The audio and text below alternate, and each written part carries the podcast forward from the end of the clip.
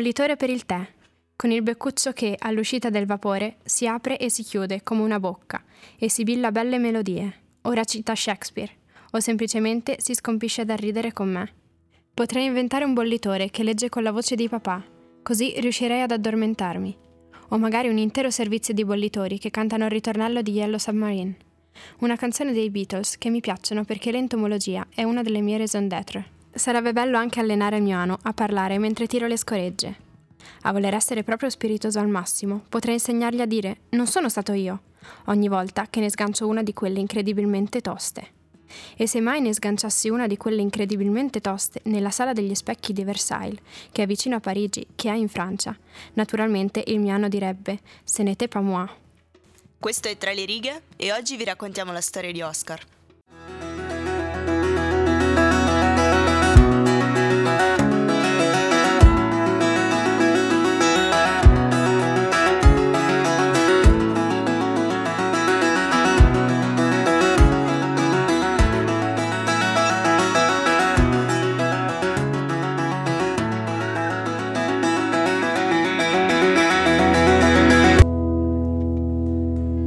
Oscar è un bambino che troppo presto si ritrova a fare i conti con la morte, la morte della persona a lui più cara, la persona a cui voleva più bene al mondo, ovvero suo padre, che muore nell'attentato dell'11 settembre nelle Torri Gemelle.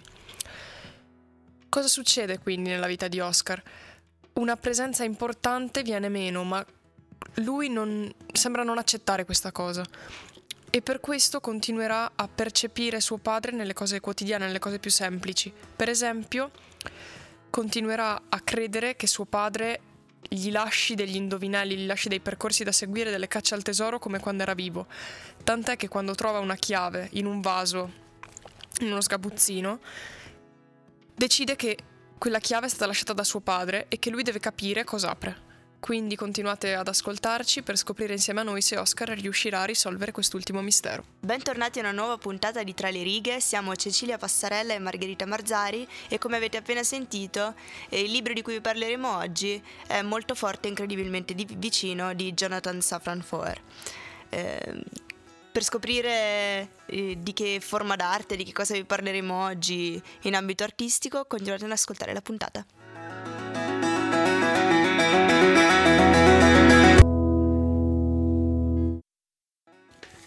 Abbiamo detto che il protagonista è un bambino di nome Oscar, appunto che ha appena perso il padre, ma questo bambino è un po' particolare.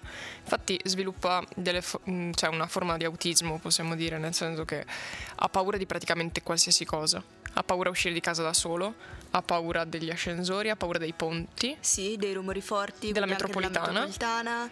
È un ragazzo, sì, come abbiamo parlato forse già in un altro libro. Sì, nel- esatto. mezzanotte. È un ragazzo affetto dalla sindrome di Asperger.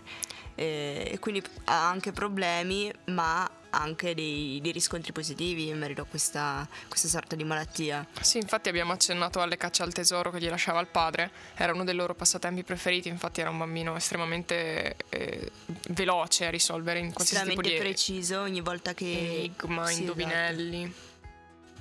E questo è uno dei problemi, dei numerosi por- problemi che si riscontrano alla morte del padre, nel senso che era lui in famiglia che riusciva a rapportarsi al meglio col bambino. La madre ha molte difficoltà da questo punto di vista e quindi la morte del, del padre si fa sentire di più anche per questo. Certo, soprattutto perché a questo punto la mamma di Oscar si ritroverà un po' a fare i conti con quello che era anche un suo limite, ovvero cercare di mettersi un po' nei panni del figlio. Sì, diciamo che non riesce a, a capirlo, a capire che ha esigenze diverse dai bambini normali, quindi per cose che per lei magari sono normali, per lui sono inconcepibili e viceversa. Quindi lei tende- si allontana dal figlio invece che avvicinarsi in questa situazione. Soprattutto perché poi tende a, diciamo, trattare Oscar proprio come se fosse un figlio, un bambino, cosa che invece il padre non lo faceva, cercava piuttosto di trattarlo un po' come un adulto. Sì, lo trattava come suo pari, restando comunque attento alle sue, alle sue esigenze e alle esigenze della sua malattia comunque. E soprattutto il- l'espediente della caccia al tesoro era un po' un modo per cercare di far uscire Oscar fuori dalla sua piccola dimensione, diciamo, di tranquillità. Era anche un modo per cercare di farlo parlare con le persone. Esatto, adesso vi raccontiamo un po' meglio magari come com'è Oscar. Una cosa che è mm, evidenziata più volte rimarcata nel libro, è la, um, il passatempo di Oscar di fare invenzioni, di pensare invenzioni. Infatti il libro è narrato in prima persona dal bambino come un flusso di pensieri continuo. Richiama un po' lo stile dello stream of consciousness questa cosa, anche se più calibrata e controllata, possiamo dire. Però c'è questa cosa delle invenzioni che fanno morire da ridere, perché sono invenzioni assurde che gli vengono in mente durante la giornata a caso. Per esempio, come abbiamo sentito nelle letture, il bollitore da tè che parla, o tutte cose del genere che comunque cioè, fanno sorridere perché sono assurde e inutili, però lì sul momento gli sembrano carine. E um, un'altra cosa, beh sì, alla fin fine e abbiamo detto, il padre gli lascia l'ultima caccia al tesoro, almeno così lui crede. Infatti cosa succede?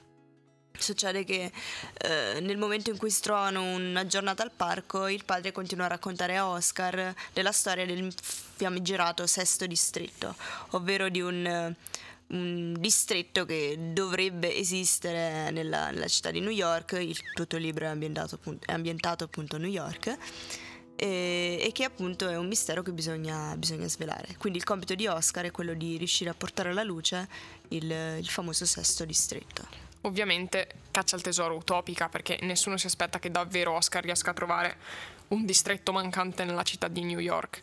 È semplicemente un modo per tenerlo occupato, un gioco tra di loro. Oscar però prende queste cose molto sul serio, tant'è che appunto trova questa chiave con su scritto Black, e quindi lui decide che deve trovare a chi appartiene la chiave. E quindi prende il suo bel elenco telefonico, cerca tutti i black di New York e va a trovarli uno alla volta per scoprire se è loro la chiave.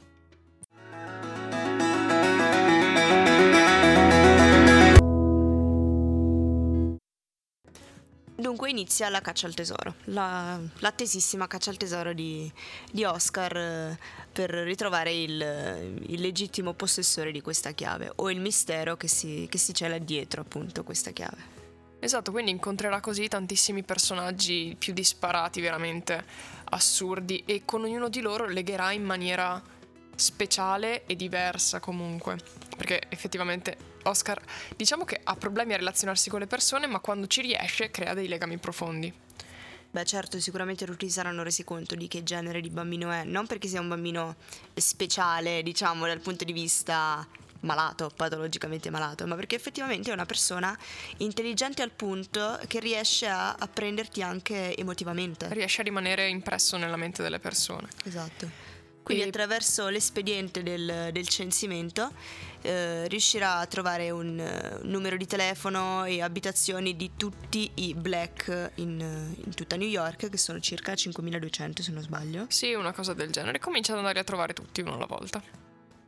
Però parlando di personaggi secondari, non possiamo non nominare i nonni di Oscar nonni che addirittura occupano metà libro, nel senso che tipico di Jonathan Safran Foer è raccontare due storie parallele, un capitolo alla volta tipo. In uno Oscar parla in prima persona e racconta di questa caccia al tesoro, dei suoi giorni, eccetera. Nell'altro è raccontato in prima persona, ma da un individuo che non si capisce cosa c'entri con il libro, che vabbè alla fine ehm, racconta la storia dei nonni di Oscar durante la guerra e di come sono arrivati in America. Questo perché Oscar ha comunque un legame molto profondo con la nonna, addirittura parla attraverso walkie-talkie tra una stanza e un'altra, visto che abitano in appartamenti diversi e la figura diciamo più misteriosa di tutto il tuo racconto è l'inquilino che abita, che occupa una stanza dell'appartamento della nonna, ma che non si vede mai. Inquilino che addirittura tutti pensano che non esista, perché la nonna narra di questo inquilino e tutti pensano che se lo sia inventata per non sentirsi sola. In realtà esiste questo, questo individuo e accompagnerà Oscar nella sua caccia al tesoro, ma non si capirà fino alla fine chi è realmente. Soprattutto perché quest'uomo non parla, cioè si rifiuta categoricamente di parlare, al punto che su una mano ha scritto sì, sull'altra ha scritto no per rispondere alle domande. Esatto, cioè non è neanche che si rifiuta lui categoricamente, non è una sua scelta, è una cosa inconscia psicologica, lui non riesce più a parlare. E tant'è che appunto nel libro racconta di come ha perso le parole una alla volta ed è, un, ed è una, un pezzo angosciante e bellissimo del libro. Anche fu la seconda parola che persi, probabilmente perché era così simile al suo nome, che parola semplice da dire e che parola profonda da perdere. Dovevo dire Eziandio, che suonava ridicolo, ma era proprio così. Vorrei un caffè ed Eziandio un dolce. A nessuno sarebbe piaciuto sentirsi in quel modo. Volere è il verbo che persi poco dopo. Non perché avevo smesso di volere le cose, le volevo più di prima, solo che non riuscivo più ad esprimere il volere. Quindi, al suo posto, dicevo desidero. Desidero due panini, diceva il panettiere. Ma non era esattamente così.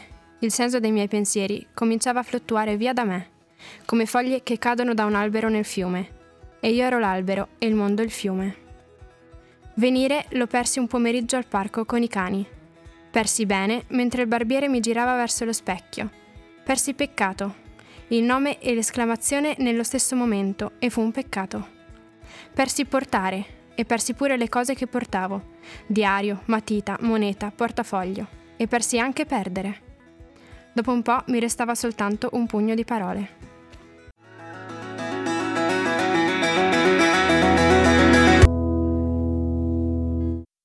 Come promesso siamo arrivati anche a questa puntata a parlare di arte e considerando che la storia che vi abbiamo appena raccontato è ambientata a New York e, e tratta appunto dell'attentato alle Torri Gemelle dell'11 settembre, abbiamo pensato proprio di descrivervi o magari di riportarvi alla mente se ci siete stati il memoriale di Ground Zero di New York. Sì, perché effettivamente ci sembrava la cosa più collegabile, più pertinente, magari non è proprio considerabile un quadro, un'opera d'arte, un artista, però ha la sua rilevanza.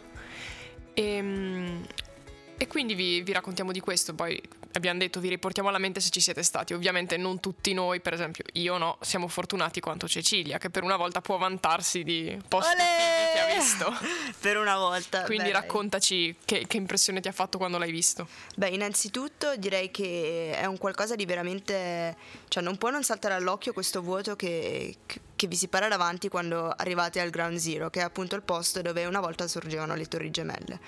Al posto di, delle fondamenta adesso invece ci sono due grandi piattaforme incavate di forma rettangolare, quadrangolare, che sono state adibite a fontane.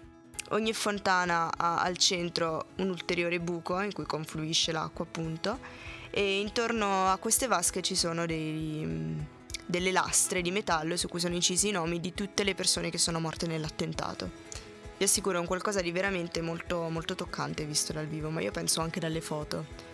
Sì, infatti eh, stiamo guardando adesso su, su Street View di, di, Google Maps che è possibile fare il giro a 360 gradi di questo memoriale e è veramente incredibile, cioè ti lascia un vuoto in, allucinante perché si vede proprio il vuoto lasciato da queste torri.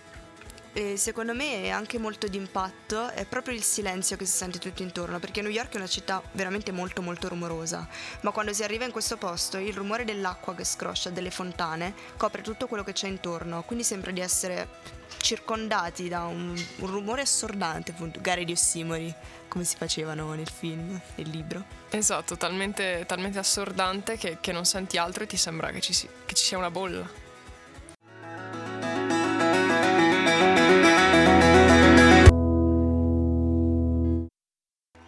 Si conclude qui un'altra puntata di Tra le righe, ma vi diamo appuntamento alla prossima settimana alle sei e mezza, sempre su Samba Radio. Sempre Cecilia Passarella e Margherita Marzari, vi racconteremo la storia narrata nel libro Qualcuno con cui correre. Ciao!